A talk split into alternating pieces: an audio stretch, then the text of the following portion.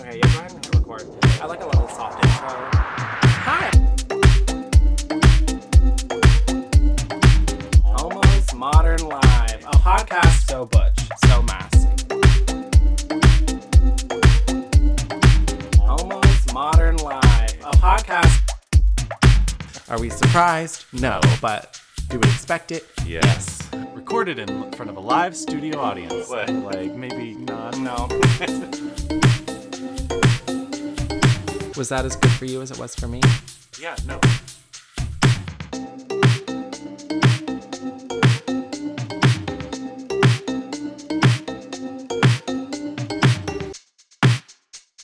Hi, everyone. I'm Tyler of Homos Modern Life. And I'm JP of HML's Political Hookup. We have come together for a very special crossover episode, and I'm very excited to have JP back on the mic with me. Yeah, so today we are interviewing Charlie Gearing. He's running for Texas House District 114. So Welcome, Charlie. Thanks, Welcome, Charlie. guys. Appreciate you all having me. Thank you. Absolutely. We're excited to get the chance to talk to you. I'd love for you to kind of tell our listeners at home just a little bit about you, what made you run for this office, and a little bit about what your 114 is um, and who they are. Yeah, great question. Uh, thank you so much again for having me, guys. Listen, I'm a I'm an attorney and a proud lifelong Democrat living in East Dallas. My wife and I live in uh, Casa Linda Forest by the Arboretum. Uh, East Dallas is our home. Uh, I've been practicing law in Dallas for the last 11 plus years. Throughout that time, I've been volunteering in the community a great deal, mostly through the Dallas Association of Young Lawyers, where I was eventually became the president in 2019 mostly mostly working on homelessness and child poverty issues in the community i met my wife volunteering seven months ago at the va resource center in south dallas Oh, I we love have that. We, oh, thank you. Yeah, it was uh, it was uh, one of the best things I ever did driving down there. So uh, it Mhm. was it was wonderful. I walked in and we were folding sweatshirts and uh, asked her out later that afternoon. First date was a week later. So, uh, but uh, since then we have built our family on service to others. Uh, you know, I work a lot on getting more pro bono legal services, free legal services to our neighbors, and some other programs I can talk more about. But um, the reason why we got in this race is that we are we feel called to do more. Uh, we feel called to answer this right wing extremism that's taking over our state capital. Sure. And I'll tell you, there were three events earlier this year that really got me into the race. The first uh, involved our own family planning situation. Uh, my wife and I had our first pregnancy in April. Uh, we had our eight week appointment in May, the day after the heartbeat bill was signed. Mhm. And uh, we went in and found out our child had stopped growing and didn't have a heartbeat. And so we uh, we ended up having to have uh, basically a medical abortion to protect my wife from some real adverse health consequences. Yeah. And I'm sitting in that doctor's office with Rachel and with Dr. Thurston and thinking, you know, it should should I even be in this room, right? Uh, should Greg Abbott be in this room? Should Dan Patrick be in this room? Should Right. Ken Paxton be in this room?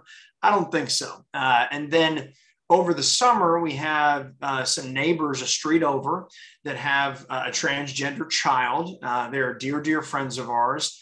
And we have watched them just live and die every single day with these 75 bills that the state legislature tried to jam through, attacking their child, attacking their parenting, and attacking their doctors. And it has made us uh, feel like we need to stand up to this senseless bullying of the transgender and LGBTQ plus community. It's a community very near and dear to mine, and Rachel's hearts. I can tell you a little bit more about our work with that community uh, here here later on. But then the last thing was I was in Austin for the floor debate on SB one, the voting restrictions bill, and I got to watch uh, are basically extremists in Austin senselessly injure our democracy by limiting things like curbside voting and overnight voting and mail-in voting and things like that, and restricting the the, the franchise even more than it already was restricted. So um, those are three issues that you know when the redistricting was done and and and uh, in late in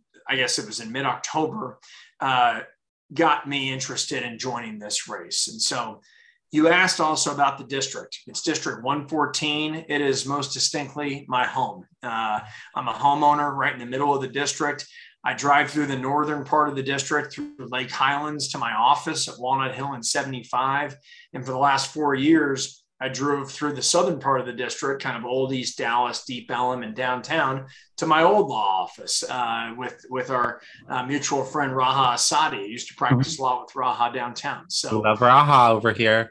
That's great. Yeah, yeah, one of my dearest friends. So, um, but the district is uh, wonderfully diverse. Uh, this is a, a, community that Rachel and I made a very conscientious choice to join when we bought our home here almost two and a half years ago. We moved very intentionally to East Dallas and to the district for Sanger Elementary, which is where we'd send our children because we want to support our public schools and specifically support DISD. Uh, we feel strongly about the comeback that DISD has made over the past decade, and we want to be a part of that.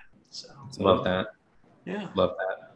Um, well, speaking of the whole redistricting, as you're aware, but some of our listeners might not be totally aware, um, there's a current federal lawsuit uh, accusing the state of Texas for you know violating the Voting Rights Act um, through its current redistricting process. So, you know, this could create a lot of delays and chaos in this current race and the primaries. And so I had two quick questions for you, which is, you know, how did this whole redistricting process affect you? And, you know, what are your campaign or campaign plans to kind of deal with the lawsuit and anything else? Yeah, it's a great question. I mean, uh, so I'll deal with the first of the two questions, how it affected us. Many of you uh, may not know this, but I got in uh, to a, a, race for Congress uh, back in January because of the conduct of my uh, former congressman, uh, Lance Gooden. Uh, I felt like he was aiding and abetting the insurrection on January 6th. And so my wife and I jumped into that race and ran hard for nine and a half months, raised a whole bunch of money and got some traction. And then, wouldn't you know it, late September, we were drawn out of the district. Uh, you know, the line for this for that district, congressional district five, now is less than two miles from my front door, and it's a district that spans, I think, six or seven counties. It's hundreds of square miles, right? That's so, wild. Yeah, yeah. Well, and it it was unfortunate. It wasn't a complete surprise because we do have this hyper partisan gerrymandering going on in our state, hyper partisan redistricting. And so you asked about the lawsuit that's come up. I'll say this you know, federal courts have found that the Texas legislature has drawn discriminatory maps, you know, more times than I can count. Rafael Anchia always says this. It's something like 48 times or something. I, it may not be that many times, but, you know, back in 2010 and 2000, previous findings have been made like this. And so it is completely possible because some of the relief that was requested by the Justice, Justice Department includes injunctive relief that could delay the primary from March 1st. It could push back the filing deadline that passed early this evening. I mean, there's all sorts of things that could happen, right? Uh, that could result from that. If the court finds that maybe the court needs to redraw the map, uh, then you know we, we could we could hit the we, we could have some delays. But I will say this, you know, the Dallas County map for the state house districts, including my district, was the product of a bipartisan compromise. Uh, Representative Rafael Anchia redrew the map after an initial draft, and the Republicans in the in Dallas County, Morgan Meyer, Angie Chen Button, and then the rest of the Republican delegation agreed to this map. Um, it, you know, because frankly, it, you know, it helped Republicans and it helped Democrats, uh, and so it was a compromise. Hmm. Uh, our district, for instance, is heavily uh, loaded with Biden voters. I think it was 68% Biden voters, but because of that and kind of the packing of a bunch of Democratic voters into this district, it made Angie Chen Button and Morgan Meyer's districts more Republican. And so their seats are a little safer after they've been running in kind of 59 or, or sorry, 51 49 races the last couple cycles. So wait, what? 59 races? No, no, no. Forgive me. Oh. Like 51, oh. 51 49. Like, oh, like rating, but I, I was like, they've been yeah. elected 59 times. No. Sorry. No. I should be I should be more clear. No, they they've just been running in these razor thin races, right? And they've been winning by very small margins. And so now with the voter makeup in their new districts, they probably, you know, I still think there's great challengers to both of those uh, those folks, and I'd encourage everybody to consider the Democratic candidates. They're all friends of mine, but um, but yeah, it's it's going to be a tougher road, obviously. Yeah, I mean, the idea is that these maps represent the voters that are within them's majority. So that's what's crazy to me. But I mean, I, I've never quite understood why things get redrawn 50 million times, but it does help in the long run. Um, well, speaking yeah. of um, other fun things happening in Texas, um, it's getting colder, as you may have noticed. Um, and we all froze last year. I was one of the lucky ones that kept power. Um, so I didn't get the brunt of it, but still as scary, especially as I'm in an older building these days. Um, and it looks like it's a trend that's going to continue, at least for the immediate future. So, what is your plan for winterizing uh, also summarizing because uh, that's summer is just as hard on the grid um, texas and to make sure we all keep power and ac or at least a reasonable amount of power and ac absolutely. I think there's a couple short-term things that we need to do and then one long-term thing that we need to do. First short term we need to have a requirement for these various energy suppliers to actually weatherize their lines. And by lines, I mean this. First of all, they need to weatherize the electrical lines that power their plants so that a natural gas plant has electrical lines flowing into it.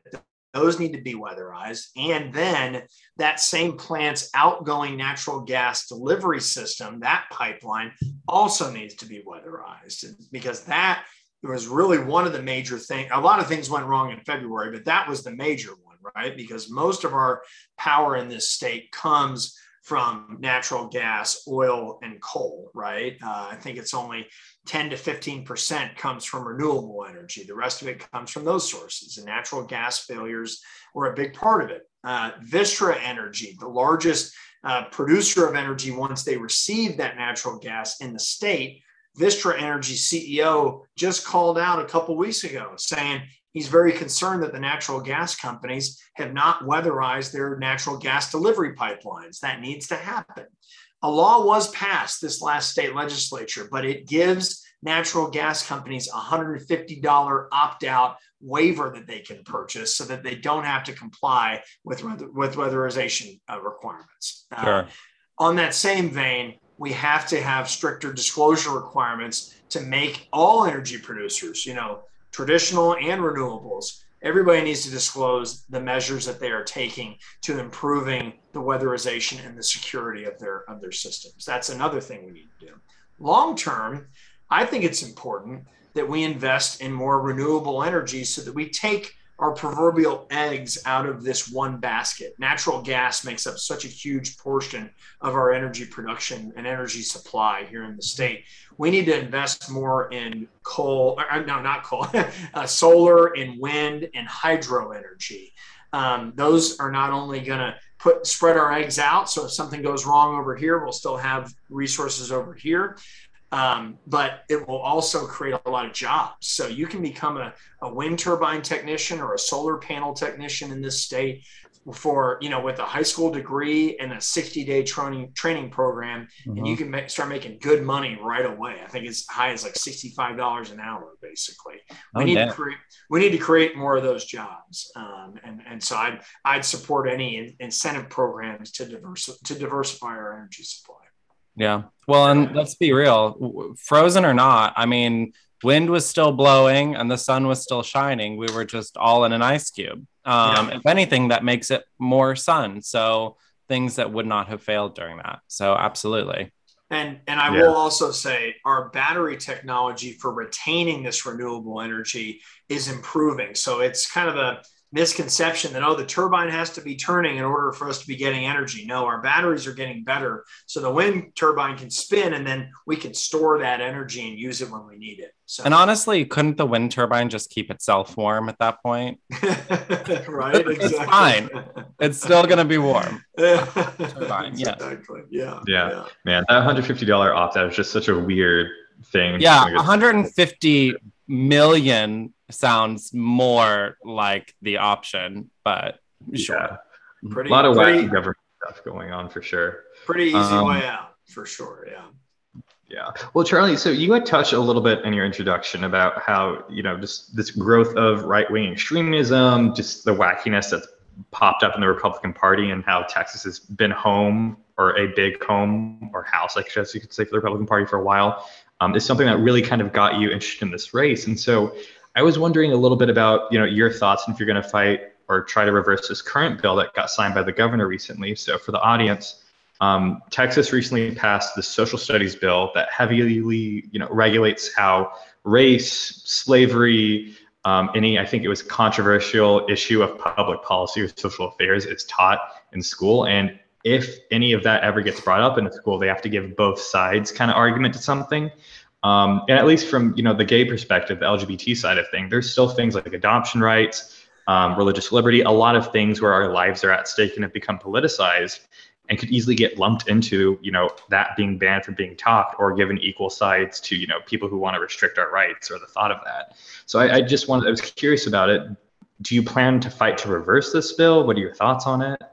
Oh, absolutely. I'll tell you, uh, I'm the product not just of good Texas public schools, but good Texas public schools where my two most influential teachers as a young person were my AP US history teacher and my AP government teacher, right? The ones that dealt with a lot of these complex issues that that didn't just teach me one side of the story, but taught me to ask critical questions and to think critically about things and to investigate things. And so I think it's important that we trust our teachers in this state and laws like this, you know, ostensibly, you know, hamstring our teachers and forbid them from speaking openly about complex or difficult issues, right? Or require them to provide baseless, you know, other sides, you know, to to to certain issues, right? So um, I'll give you an example, right? Like growing up, you know, I was taught, you know, that the Civil War was fought over states' rights. And look, look, guys, it was fought over slavery, you know, like yeah, you know, I was told states' rights too. And I was like, oh yeah, okay. Right. I guess that makes sense.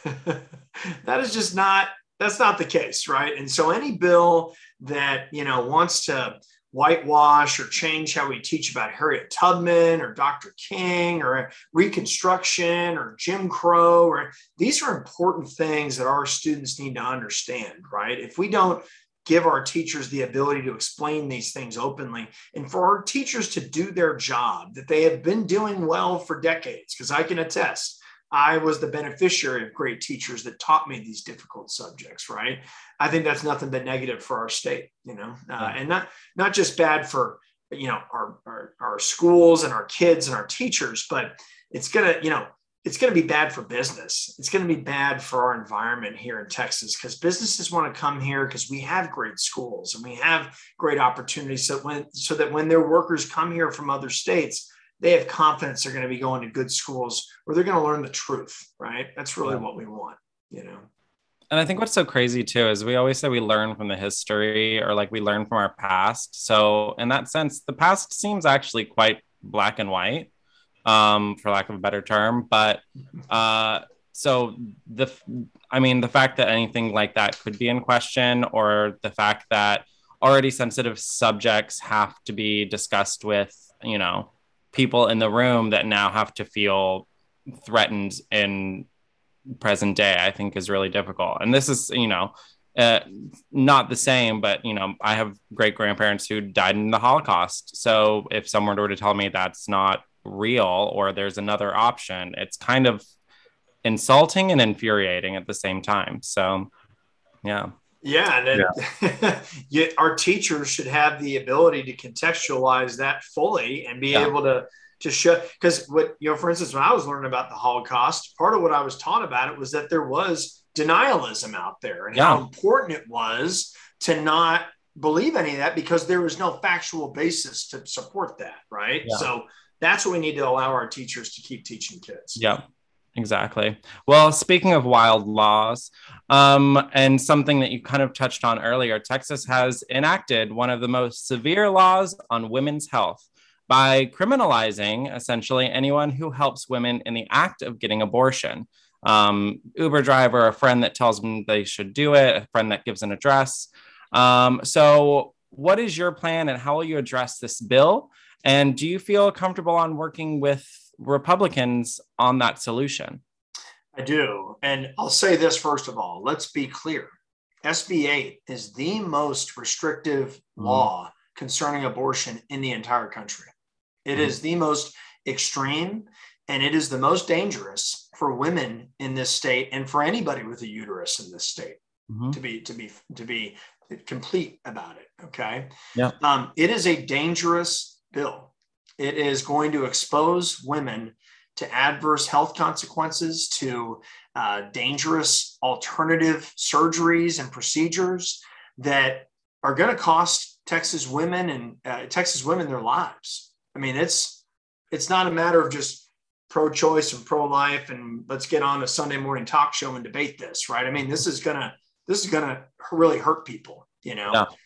and so um, i will say this. I i first of all if it was my choice we would get rid of sb 8 completely you know roe v wade is the law of the land i respect women and i respect doctors to make these difficult choices, just like they have for the last several decades. They need to continue to be trusted. However, yeah. I'm real. I'm realistic. I know we all know where this may be headed, and so one thing I'm intent on doing is working across the aisle with Republicans or anybody that may have hold pro-life uh, beliefs in the, in the legislature to immediately pass a rape, incest, and health of the mother exception to this law. Uh, we we desperately need to at least have that exception. That is one thing that makes our, the Texas law so exceptional is that we have no such exception. And so passing that alone would save thousands of lives probably mm-hmm. if we had that exception. And so I would mm-hmm. concentrate first on getting that done, but I want to be very clear. I am an unequivocal supporter of reproductive rights and of women's equality in their healthcare choices. And yeah. I don't mind sharing with you both. I am very honored that Wendy Davis has endorsed my campaign because she knows that I'm talking at every door and on every stump with every voter about this issue. A1. I think it is one of the most pressing issues in our. I think it is the most pressing issue uh, in, in, this election. Uh, I think I think it's a desperate time for women's yeah. rights. I just don't know how a show like Handmaid's Tale can come out and then a law like this follow so immediately. Like, yeah. Well, it's and it's it's sadly it's building off of a lot of other deficits in our state for women, right? I mean, yeah. We have the highest maternal mortality rate in the country and one of the highest in the world, you know. Yeah. 30 31% of women that are still dying in childbirth in this state are black women, right? That is just a travesty. It's unacceptable, right? We have the highest repeat teen pregnancy rate in the entire country, right? Yep. Matern- we have not expanded Medicaid to bring more prenatal and postnatal care to our less, you know, our less socioeconomically advantaged communities in the state. It is we we have an emergency, we have a crisis, and laws like this are only going to exacerbate it and cost more human life. We must deal with it urgently. Yeah, absolutely. That's yeah, and congratulations, by the way, on the endorsement. That's pretty awesome that Wendy yeah. came in was.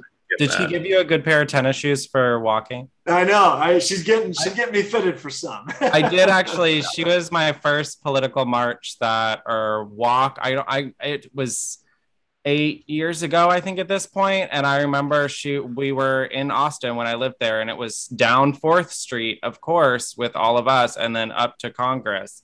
Um, I couldn't see her because there were so many people, but I know she was there.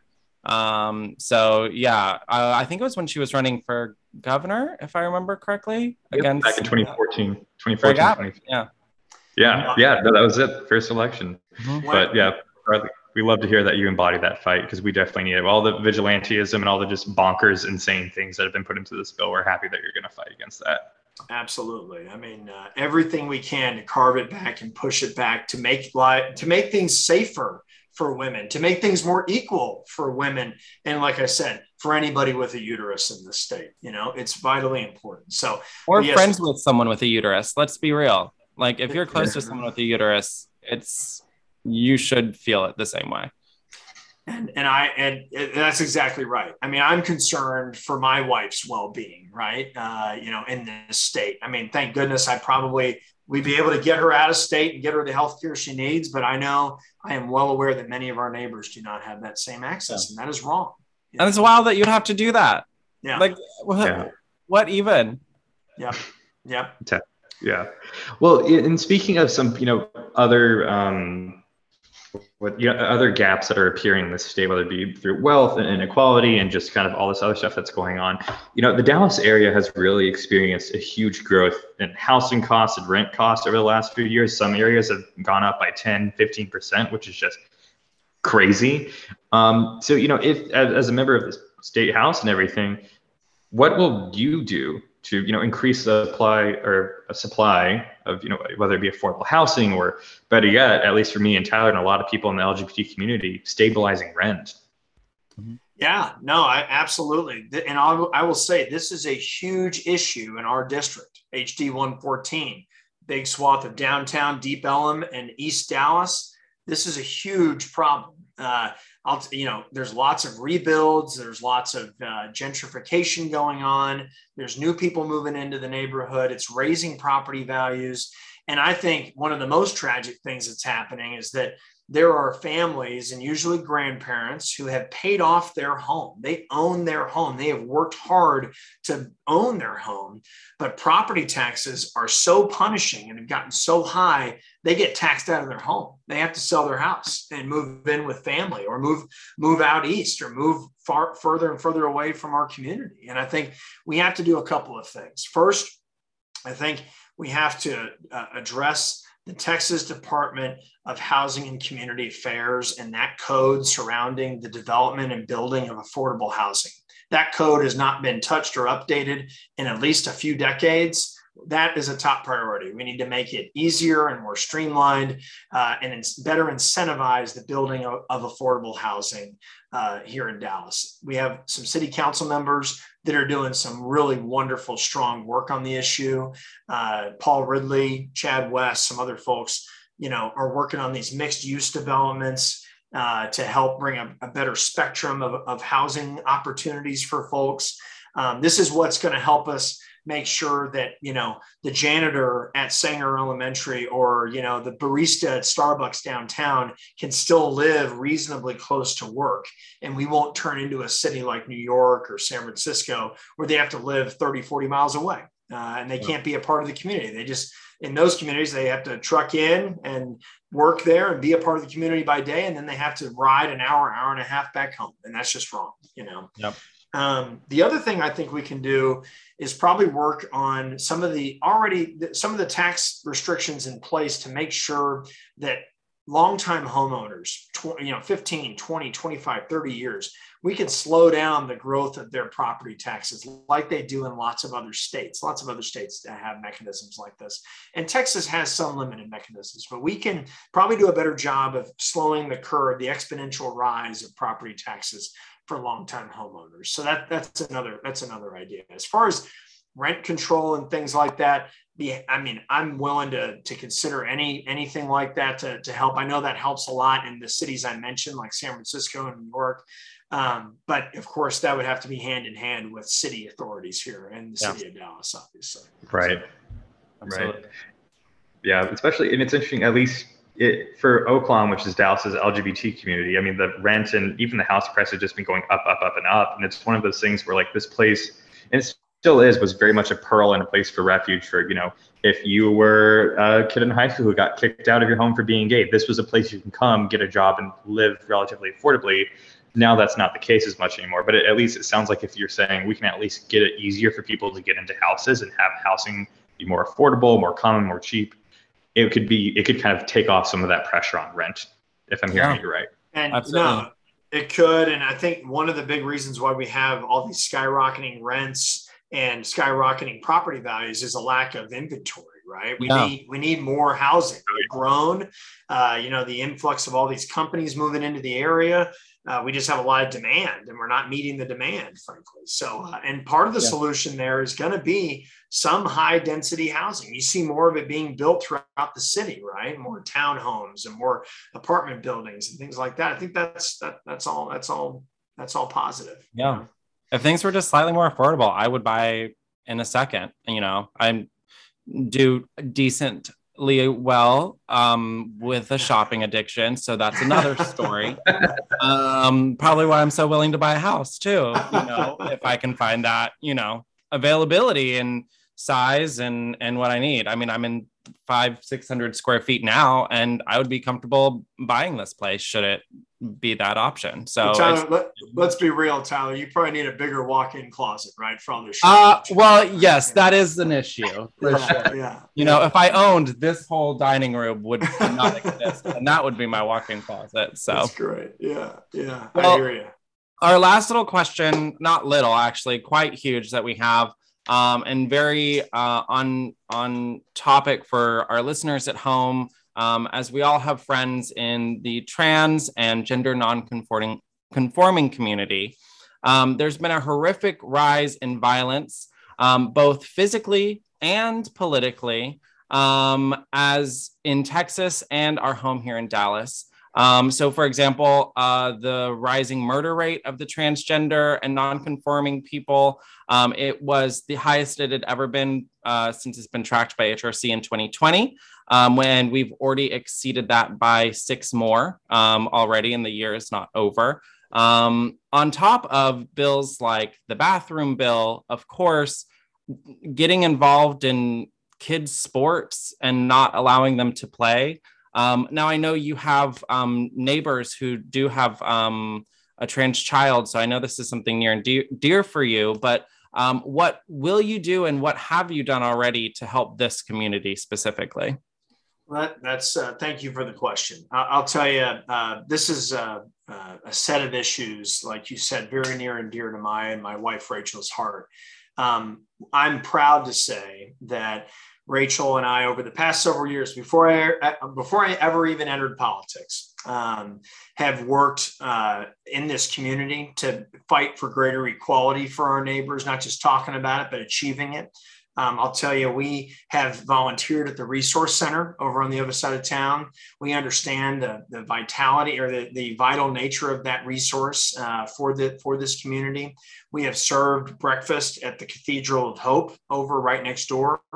Um, we've been proud to do that and have learned all the harrowing statistics that you're referencing the short lifespan and life expectancy especially for black trans women in this city and in this state it is it is harrowing. It is yeah. uh, unacceptable. Uh, we of course live right by white rock lake. I know that multiple murders have occurred near and in the lake actually. Uh, and so we are very aware uh, of, of the uh, target that's on this community. One of my dearest friends in town is a, one of the felony prosecutors in DA Creuzot's office, Robert Worthers. And Robert has educated me on this subject and has gone down and testified in support of a bill that would outlaw this uh, quote unquote trans panic defense for uh, people who murder transgender folks who cite as a defense, well, when I learned that the, the victim was transgender, I panicked and then I attacked them and killed them, basically. And so that somehow should mitigate their punishment. Uh, it's something that, that gets run out in all these trials uh, and is just, frankly, disgusting. you know, there's just no yeah. ba- no basis to that. Um, Robert went down there and testified in, uh, in favor of that bill. You can bet I will be doing my best to push that bill through the legislature. We need to stop that nonsense. We need to stand up for our transgender brothers, sisters, and siblings here, here in this state in that way. So, um, and then, you know, the other thing I'll say is, uh, you know, back in my time with the young lawyers, we fought hard for over a year building a coalition. And my last meeting as president for the Young Lawyers in 2019, we passed a bylaws amendment with a nearly unanimous vote to give the LGBT Bar Association a full sister bar voting seat on our board. That, my friends, is not just talking about equality and inclusion, that's achieving it for people, right? Uh, mm-hmm. giving, pe- giving this community a literal seat at the table, legitimizing their presence in our profession uh, in that way, at least it was vitally important. At the beginning of that fight, the LGBT Bar Association had um, about a 30% chunk of its membership that didn't want to be publicly identified. And that's in law firms, you know, that are relatively, I mean, I, I wouldn't call them, um, you know, they're modern workplaces, right? And often have offices in other states and other big cities where you wouldn't think that these that this would be an issue, uh, and it is. It is a huge issue for many LGBT lawyers here in town. I I always say this way, you know, it's one thing to give somebody a seat at the table or to invite them, uh, you know, on paper. It's one other thing. It's another thing to truly include them and to make people feel welcome. Uh, and so, as a state representative for District 114, you can bet I would pick up the mantle of making all of the LGBT community, especially transgender folks, feel welcome in the capital. My friend Jasmine Crockett, frankly, has provided that refuge for anybody um, in the trans community, especially to feel like they have a safe place in the capital to go and to be heard and to be defended and protected. I would, I, I am intent on filling that void as, as Jasmine's now running for Congress. Yeah. Awesome. Awesome, awesome. Thank you, Charlie. That really does mean a lot, especially for all the listeners here on the podcast. It's important that we have people like you who are willing to fight for that. Um, we're, we're starting to come up on time, but I did want to throw, sneak in one last little question. Um, and so a lot of this interview we've kind of been talking about, or chat, I should say, we've been talking a lot about just you know, how we're reacting to whether it be the weather or right-wing authoritism or everything else. But let's let's say you get into office, you're able to move past these things, we succeed, we move on. Aside from all these things we're having to react to, what what is the vision you have for Texas? What do you want Texas' future to be? A great, great question. And this is really the heart of this campaign. We are not just reacting to these negative things, but we have a proactive vision for this state, a better Texas, as I call it, right? Where stuff works, where our power grid works, where every child is allowed to live in love and peace and dignity, where everybody has access to safe communities, to good schools, and to well paying jobs, right? Where mm-hmm. opportunity abounds. You know, I hear from so many people on the trail that they really want government to get back to focusing on the three main things that most people agree government should be involved with, right? Education, healthcare, and infrastructure. You can count on us getting back to the basics, what I call the blocking and tackling of governing, right? Making sure our schools are well funded, making sure that per student funding goes up uh, as it should continue to go up and as it rose in 2019. You can be sure that we will work to make sure that everybody has access to affordable health care by expanding Medicaid and taking any other measures that we can to make sure that everybody, uh, you know, doesn't isn't on their own to take care of their health or their parents' health or their children's health, right?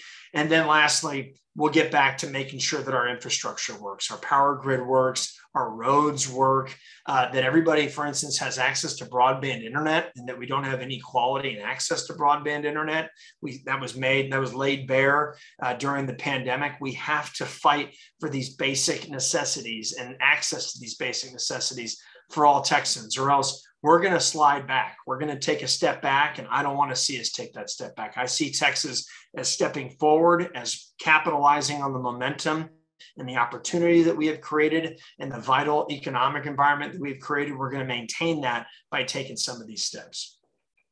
I love it. Awesome. Well, Charlie, thank you again for chatting with us today. Uh, for the folks at home, where can they find you on the internet? You're so kind to ask. Gearingfortexas.com. It's on the yard sign back here. You can log on. You can read more about me, about different issues that are important for the campaign. You can get involved and volunteer to come block walk with us uh, here over the next 75 days before the March 1st primary. And you can also log on and donate if you're so interested. We would certainly appreciate your support. Even 5, 10, $25 donations are huge for us right now. And in addition, you can find us on Facebook, Instagram, and Twitter, all at Gearing for Texas. That's gearing like gearing up, F O R T E X A S. So thank you so much. And we look forward to seeing you online and on the campaign trail. Awesome. And then if you didn't hear, primaries are March 1st. So mark your calendars and get to the polls. For now, we'll say fare thee well. Charlie, JP, thank you again for joining me. Um, and be safe out there, y'all. Hey, happy holidays, guys. Thanks, Tyler. Thanks, JP. Take care. Bye. Of course. Bye bye. This has been a Homo's Modern Life production. Thanks for listening. If you want more, check out our sister show, HML Political Hookup, at HML Political Hookup on Instagram. If you want to see what we're up to, you can visit our website, homosmodernlife.com. And if you want to get in touch, you can reach out to us at homosmodernlife at gmail.com. And don't forget, you can cover your body with our merch at HML Shop on Instagram. If you're feeling generous, you can send us a cash tip on Venmo at Homos Modern Life. Or send us a cash tip on Cash App, dollar sign Homos Modern Life. Fare thee well.